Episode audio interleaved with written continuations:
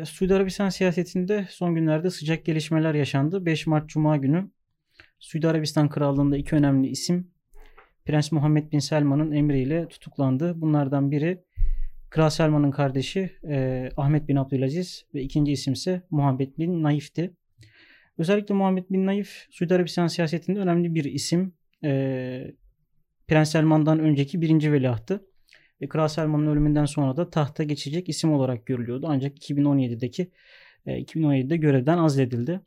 Tabii bu girişim e, Prens Selman tarafından yapılan bu girişim e, uluslararası basında da yankı buldu ve e, Muhammed Bin Selman'ın babasının ölümünü beklemeden tahta geçeceğine dair yorumlara sebep oldu. E, belki buradan başlayabiliriz. Tutuklamaların arkası planında neler var? Suudi siyasetin dengeler nasıl değişiyor? Tabii.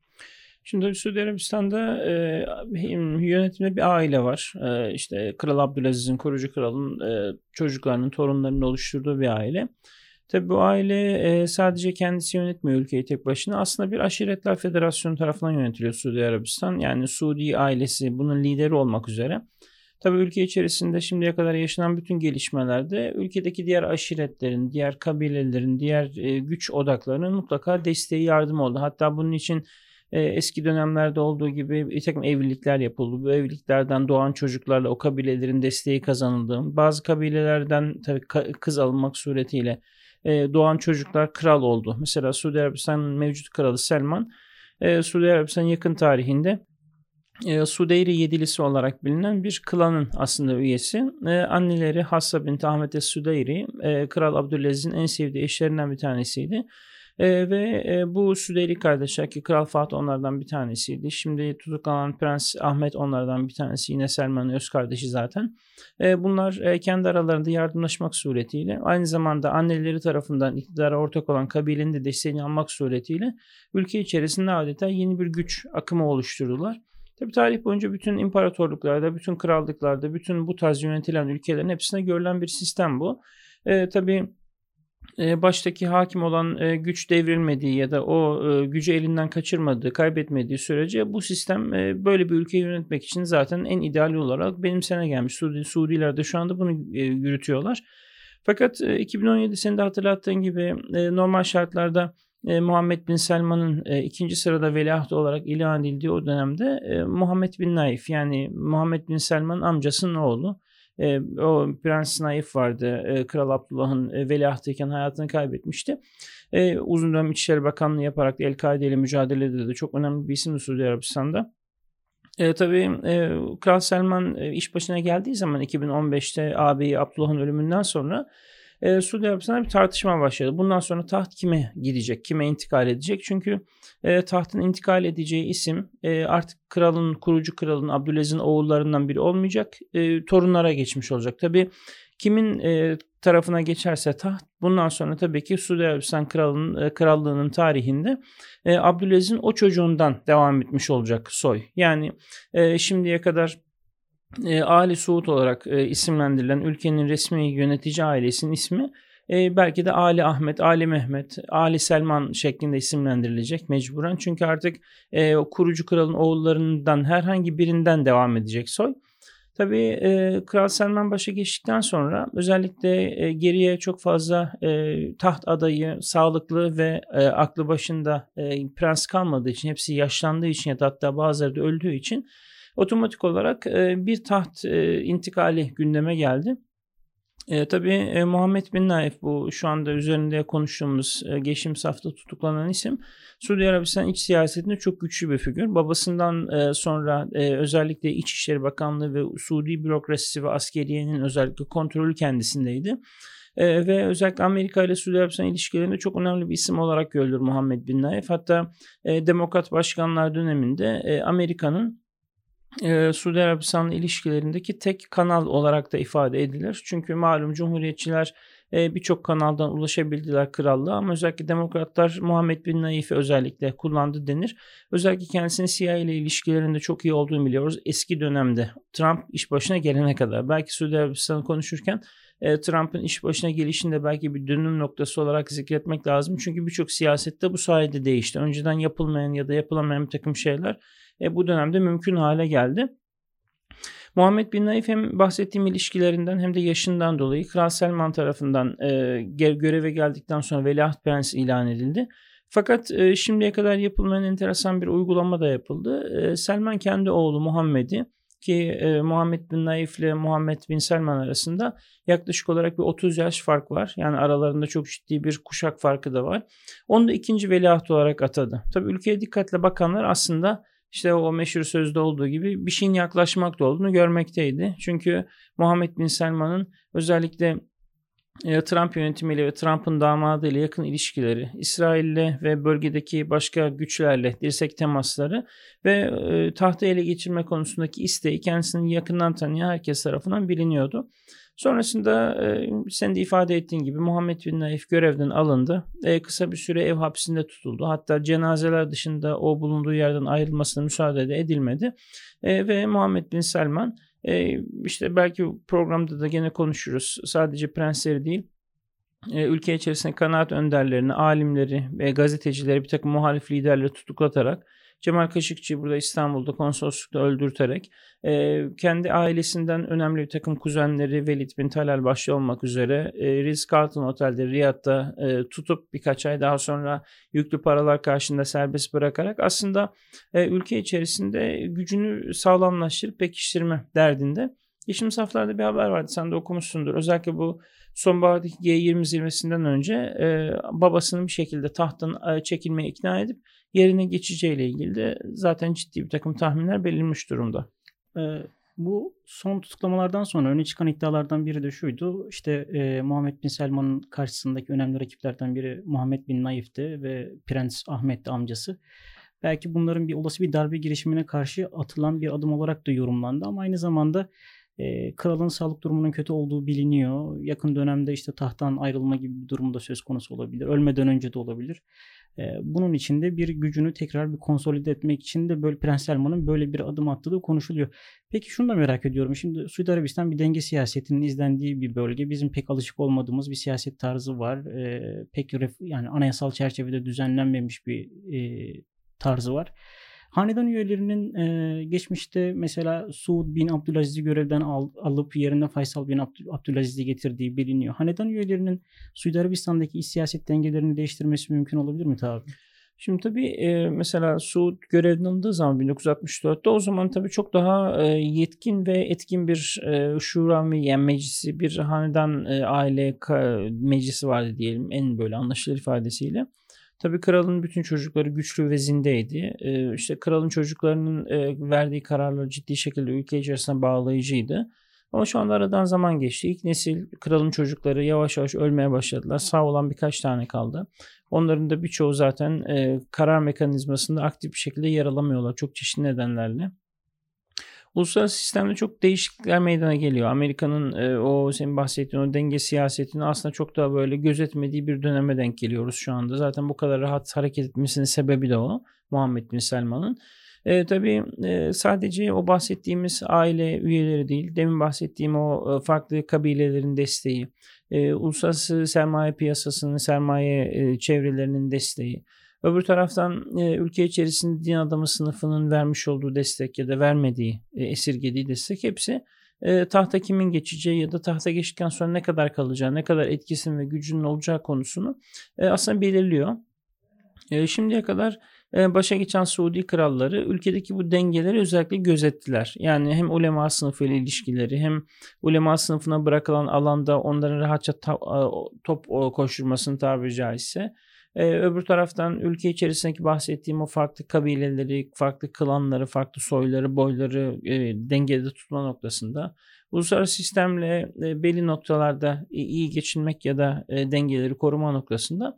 Ama Tabii yeni dönemde Trump son derece öngörülemez ve e, direkt bir siyaset izlediği için kendi dünya görüşü ve siyasi amaçları çerçevesinde e, tabii bu durum Muhammed Bin Selman gibi hırslı bir prensin de önünün, açıl önünün açılmasına yol açtı.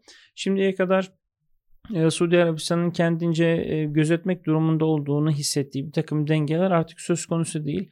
Yani dost görülen bir ülkenin e, en önemli şehrindeki bir konsolosluk binasında çok tanınmış bir gazetecinin parçalara ayrılabildiği bir düzlem var şu anda. Yani bu e, anlatılsa belki gerçekleşmeden önce kimsenin tahmin edebileceği bir şeydi. Hatta olay ilk oldu, ol, olduğu zaman o günlerde yani bütün ayrıntılar ortaya çıkana kadar hiç kimse bunun bu şekilde gerçekleşebileceğini bile tahmin etmemiş. Cemal Kaşıkçı cinayetini kastediyorum. Tabii e, öbür taraftan e, Kaşıkçı'nın tanınırlık düzeyine baktığımız zaman hani dünyada bunun ortaya çıkaracağı tepkiyi bile e, Suudi Arabistan yönetiminin önemsememiş olması da bir başka düşündürücü nokta. Hani çok meşhur e, biz bunu öldürmeyelim ya da çok tepki gelir e, biz bunu izah edemeyiz gibi bir kaygı da yok. yani bu birçok siyaset için geçerli. İsrail ilişkiler e, öbür taraftan e, bir takım böyle şimdiye kadar e, özellikle e, İsrail'e ve Siyonizme çok yakın durmama noktasındaki hassasiyette de en azından perde önünde bunu çok açıktan sergilememe yönündeki dikkat artık tamamen rafa, rafa kalkmış durumda. Heyetler birbirini ziyaret ediyorlar. Riyad'a İsrail'den heyetler geliyor. Onlar e, çok e, aynı açıklıkta olmasalar da İsrail'i ziyaret ediyorlar. Güvenlik anlaşmaları, bir takım işte ekipmanlar, e, istihbarat e, sözleşmeleri bununla ilgili bir sürü şey de yapılıyor. Tabi bu şüphesiz ki Orta Doğu'da yeni bir döneme işaret ediyor. Yani Prens Selman'ın bu uyumlu İslam reformları ve işte 2030 vizyon projesinde attığı adımlar işte yeni yıl kutlamaları vesaire bunlar biz Müslüman ülkelerce çok tepkiyle karşılanıyor. Fakat bunun Suudi camiasında özellikle ulema camiasında nasıl bir yansıması da olabilir? Çünkü çok kabul edilebilir bir şey gibi gözükmüyor Suudi toplumu için bu, bu reformlar. Çünkü tamamen batı kültürüyle uyumlu birçoğu Hristiyan kültürüyle uyumlu şeyler. E bir ulema konusunda bir tepki yok mu Selman'a yoksa e, sindirilme mi var? Ya şimdi iki türlü ayırmak lazım. Bir tepki gösterenler ya da en azından bu işi böyle ya bu, bu iş böyle olmamalı. Biz de tabii ki insanlar eğlensin istiyoruz ama eğlence böyle olmaz diyenler e, şu anda hapiste. Ciddi bununla ilgili e, işte son 2-3 yıldır çok ciddi bir takım tutuklamalar gerçekleşti. E, bazı çok takip edilen 20 milyonu aşan takipçi sayısı bazı isimler var. Bunlardan bir tanesi Muhammed El Oreyfi. O mesela şu anda ev hapsinde. Twitter hesabı falan kapatıldı. Selman El Audeler e, ve bununla beraber kendisiyle beraber birçok başka isim de şu anda içeride zaten. Bunlar da zaten uluslararası camianda gene tanıdığı isimler. E, bir, bir taraftan da onların tam karşısında krallığın, kraliyetin, Muhammed Bin Selman'ın söylediği her şeyi e, yeni bir emir olarak dünkülerin tamamen unutup kabullenen bir ulema sınıfı da var her ülkede olduğu gibi. Tabi oradaki insanlar da işte bunlardan bir tanesi Ayet El Karni geçtiğimiz e, haftalarda Türkiye ve e, Cumhurbaşkanı ile ilgili de böyle bir takım iddialar ve ithamlar içeren bir e, şey de yayınladı, video da yayınladı. Yani bundan birkaç sene önce Türkiye'ye gelip Türkiye'yi, Türkiye'nin konumunu Osmanlı'yı öven insanlar e, şu anda iktidarın etkisiyle e, tam tersi şeyler söylüyorlar. Suudi Arabistan'da böyle bir ortam da var. Tabii e, Suudi toplumu dediğimiz zaman e, 1950'lerde, 60'larda, 70'lerdeki toplum değil artık. Yani yeni dönem teknoloji, sosyal medya, iletişim, ulaşım derken tabii özellikle e, ülkenin çok ciddi bir genç nüfus barındırdığını, bu genç nüfusun tamamen işsiz olduğunu, özellikle ekonomik olarak da rahat olmalarından kaynaklanan bir e, durumdan bahsediyorum tabii. E, bunları neyle kontrol edecek? Yani Muhammed Müselman açısından söylüyorum. Ya şimdi çalış, toplumu çalıştıramıyor bir defa. Mesaiye alıştıramıyor. E, topluma ekonomik yardım yaptığı zaman toplum tembelleşiyor. Bütün her şey önemli, bütün her şey dışarıdan ithal ediliyor. E, iş gücü derseniz tamamen Asyalılara ve e, uzak doğululara tamamen e, oradaki e, bir takım ülkelere muhtaçlar. Filipinler, e, Pakistan, Malezya, e, Endonezya gibi ülkeler başta olmak üzere. E, bu taraftan e, bu genç nüfusun ileride siyasi olarak bir kalkışmaya e, gitmemesi ya da bir takım böyle hedefler peşine koşmaması için tabii ki onları e, tırnak içinde rahatlatması ve gevşetmesi lazım. Bu anlamda aslında yürütülen siyaset kendi baktığı yerden, durduğu yerden mantıklı ve e, anlaşılır. Yani Suudi toplumda toplumunda bugün ya bu kadar şey ne yapıyoruz biz hani bunlar e, işte doğru mu falan diye sorgulayacak bir nesil de aslında şu anda pek yok. Çünkü zaten şu anda ortaya dökülen bütün o görüntüler e, perde arkasında, duvarların öbür tarafında e, gizli de saklı zaten yaşanan şeylerdi. Yani Suudi Arabistan'da iki sene öncesine kadar sinema yasaktı. Sinema izlemiyorlar mıydı? İzliyorlardı. Eğlence sektörü, bir takım şeyler, müziktir, e, işte kadın sesinin kullanılması bunlar zaten vardı. Zaten şu anda cep telefonlarında var bunlar. Hani bunların zaten önlenmesi mümkün değil. Ama bunu açmak suretiyle aslında toplumun önündeki zincirleri tamamen boşaltmış oluyor Muhammed Bin Selman. Tabii bunun başka sonuçları olacaktır. Tabii belki bunun ekonomik olarak da dikkat çekmek lazım. Son dönemde Suudi Arabistan yani koronavirüsten dolayı petrol fiyatları azaldı ki 2030 vizyonunun gerçekleşmesi için petrolün Tabii. 80 dolar e, seviyesinde olması gerekiyor. Yani Prens Muhammed Bin Selman'ın aslında e, topluma vaat ettiği o ekonomik e, planlar e, ve aynı zamanda ekonomik popülaritesi de azalmış Tabii. durumda diyebiliriz. Çünkü önümüzdeki de çok iç açıcı bir dönem yok. Tabii. E, petrol olan talep azaldı ve 31 dolar civarında şu an seviyede. Yani belki bu işin ekonomik yönü de Prens Selman'ın önümüzdeki günlerde e, geleceğini belirleyebilir. Tabii yani şu da var tabii e, bu yaşanan kriz nihayetinde bütün ülkelerde olduğu gibi Suudiler de dünya ile ilişkilendiriyorlar. Yani dünyada olan biten bir trendin kendilerine vurduğunu düşünüyorlar. Tabii işte bu 2030 vizyonu ne kadar uygulanabilir, ne kadar mantıklı, ne kadar makul ve meşru hedefler taşıyor. Bunlar uygulanabilir mi, olabilir mi? Ee, bir tane analist hiç unutmuyorum bundan birkaç sene önce e, bir şeyde e, böyle bir televizyon programında ya bu hedefler acaba tutacak mı dediği için şu anda hapiste mesela. Tabii hmm. böyle örnekler de var. Hani sadece bu hedefler tutmayacak değil. Hani adam merak ediyordu hani acaba tutabilecek mi bu hedefler? Bu kadarı bile mesela şüphelendi ve bu adam haindir şeklinde yaftalanıp içeri atılmasına sebep oldu. Şimdi bu tarafı da var. Hani çok böyle her şeyin çok açık tartışılamadığı bir toplum ya da bir e, dünya görüşü ortamı. Bir de tabii şu anda dünyada e, virüs var. E, petrol fiyatları, Amerika, Rusya işte ya da bir takım böyle güç dengelerin çekişmeleri, İran'la mücadele derken e, Suudi Arabistan'ın şey Muhammed Bin Selman'ın bunu halka anlatabilmesi çok da zor olmaz diye düşünüyorum. Hafızalarda hiç böyle bir dönem var mıydı? İşte hiç Mekke Medine bu kadar işte e, ziyareti bu kadar kısıtlanmış bir dönem yani yok. yakın dönemde yok tabii tarihte var da ama yakın dönemde biraz bir de tabii şu anda daha çok etkiliyor insanları. Tabii anında görüntü hani canlı yayında Kabe'yi veriyorlar kimse yok falan böyle. Tabii hani insanları daha bir endişelendiriyor ama tarihe baktığınız zaman böyle çok olaylar yani tarihte Hacer Esed'i söküp götürmüşler böyle. Böyle dönemler de olmuş yani. Mekke'nin işgal edilip böyle şey yapıldı. Hani bu anlamda bir şey söylüyorum böyle tarihi okuyan şaşırmaz. Ama tarihi okumadığımızda hatta boş bir Kabe görüntüsü üzerine şiirler bile yazılıyor bugün. evet. evet. Yani bir de dikkat çekicidir. Suudi Arabistan'ın iki ekonomik kaleminden biri de turizm, Tabii. dini turizm Tabii. ve buradan da ciddi bir gelir kayıpları olacak. 25-40 milyar civarında deniyor bu da. Tabii. Bir de tabii bu oradan umreden ülkelerine dağılacak olan farklı insanların da hani o hastalık tehlikesini de oraya götüreceklerini de düşünecek. Aslında olayın başka tarafları da var belki. Yani sadece umre bağlamında böyle konuşulması gereken. İşte Türkiye olarak da şimdi karantina çalışmaları tabii onun için yürütülüyor malum. Mesele dolayısıyla uzun.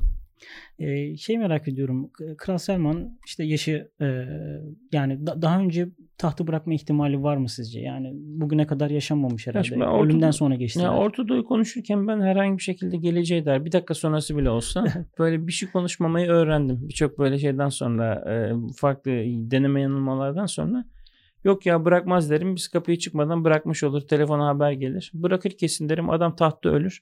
Bu konuda dolayısıyla bir şey söylemek zor. Evet. İzleyelim klasik o dış habercilerin üslubu var ya. Bakalım görelim ne olacak. Ee, yani Muhammed Bin Selman'ın genel çerçevesine baktığımızda çabuk yükseliş şey oldu. İşte Savunma Bakanlığı'na getirildi henüz 30 yaşında.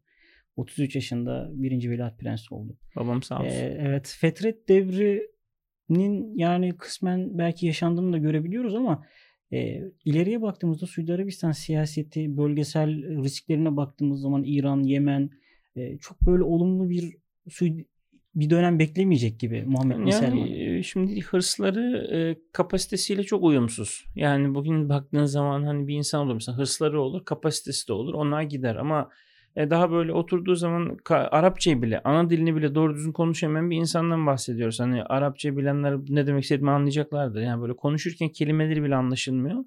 Öbür taraftan Yemen'e girdi çıkamadı. Ee, bahsettiğin o ekonomik sıkıntılar 2030 vizyonunda hani çizdiği tablonun gerçekleşmesi için yani dünyadaki bütün ülkelerin ekonomisinin falan düzelmesi lazım. Çünkü her yerden turist ve yatırımcı bekliyor. Evet. Tabi bu kadar birçok ülkenin kendi derdine düştüğü bir ortamda böyle bir vizyonu ne kadar tutturabilecek bu bir başka şey. E, klasik ulema sınıfını darmadağın ederek ülkedeki e, çok önemli bir ayağı yok ediyor. Kendi ayağının e, tahtın aslında bir ayağını kendisi kemirip kesiyor. Öbür taraftan aile içerisinde çok ciddi bir takım gerilimlerin, muhalefetin olduğunu biliyoruz kendisine karşı. Ama işte Prens Selma Ahmet'in tutuklanması, Muhammed bin Naif'in aynı şekilde tutuklanması bunların hepsi zaten e, iç kavganın tezahürleri. Tabii e, öbür taraftan da e, şöyle bir gerçeklik de var. Suudi Arabistan'a gidenler bunu bilirler. Genç nesil çok seviyor Muhammed Bin Selman'ı. Yani hmm. sokakta herkes Muhammed Bin Selman tişörtleriyle geziyor. Bu hani zorunluluktan ölmemek için yapılan bir şey değil. Yani seviyorlar hakikaten. Yani genç nesiller ciddi bir karşılığı var. Bir de çok ciddi PR şirketleriyle çalışıyorlar. Hani verdiği pozlar, işte attığı bir takım adımlar, o bahsettiğimiz o reform olarak ifade edilen şeylerin hepsinin e, belli bir kesimde Suudi Arabistan toplumunda ciddi bir karşılığı da var. Mesela şimdi öyle bir noktaya gelindi ki yani ya işte bu iş çok günah olmuyor mu biz ne yaptık abarttık mı falan diyen insanları toplum marjinalize ediyor artık. Hani iş oraya da geliyor. Öyle, öyle olunca hani o meşhur tabirle belki toparlayıp hani bindiler bir alamete bakalım hangi kıyamete doğru gidecekler göreceğiz. Evet. Bir de e, son olarak belki şuna dikkat çekeyim de ben uluslararası medyada bu e, yani Avrupa'nın ve Amerika'nın en otorite düşünce kuruluşları bir dönemde Muhammed Bin Selman'a o özgürlükçü, reformist, işte Batı'nın yeni seküler Atatürk'ü gibi böyle yakıştırmalarda bulundular bir dönem. Ama artık bunu yazamıyorlar bile. Belki bu da çok dikkat çekici. Çünkü dünyanın en tanınmış gazetelerinin e, Washington Post'un bir yazarını öldürttü ve arkasındaki olan isim herkes bunu biliyor. Ee, bu da çok dikkat çekici geliyor bana. Tabii yani dediğim gibi hani o şey var ya böyle ya bunu da yapamaz dediğin her şeyi yapıyor. Yani o kadar da olmaz. Hani en azından işte dünyada bu tepki çeker. Ee, bir de dediğin gibi yani mesela Thomas Friedman bir yazısını hatırlıyorum. New York Times'ın meşhur yazarı. O adam işte geldi e, bizzat övdü. Riyad'da ağırladılar Hı. bunu işte yazdı çizdi. Şimdi yani Thomas Friedman tamam işte kendince bir dünya görüşü, dini bir kimliği de var. Ama e, öbür taraftan yani yazdığı şeyleri normalde stajyer bir gazeteci bile yazmaz. O kadar acemice ve o kadar hani kör göze parmaklı tabiri caizse. Tabii sonra tabii bütün olan bitenlerden sonra muhtemelen kendilerinin bile hatırlamak istemeyecekleri bir sicile oluşturmuş oldular. Evet Suudi Arabistan konumuz böyleydi. Başka konularda tekrardan görüşmek dileğiyle. Tekrardan hayırlı haftalar dileyelim.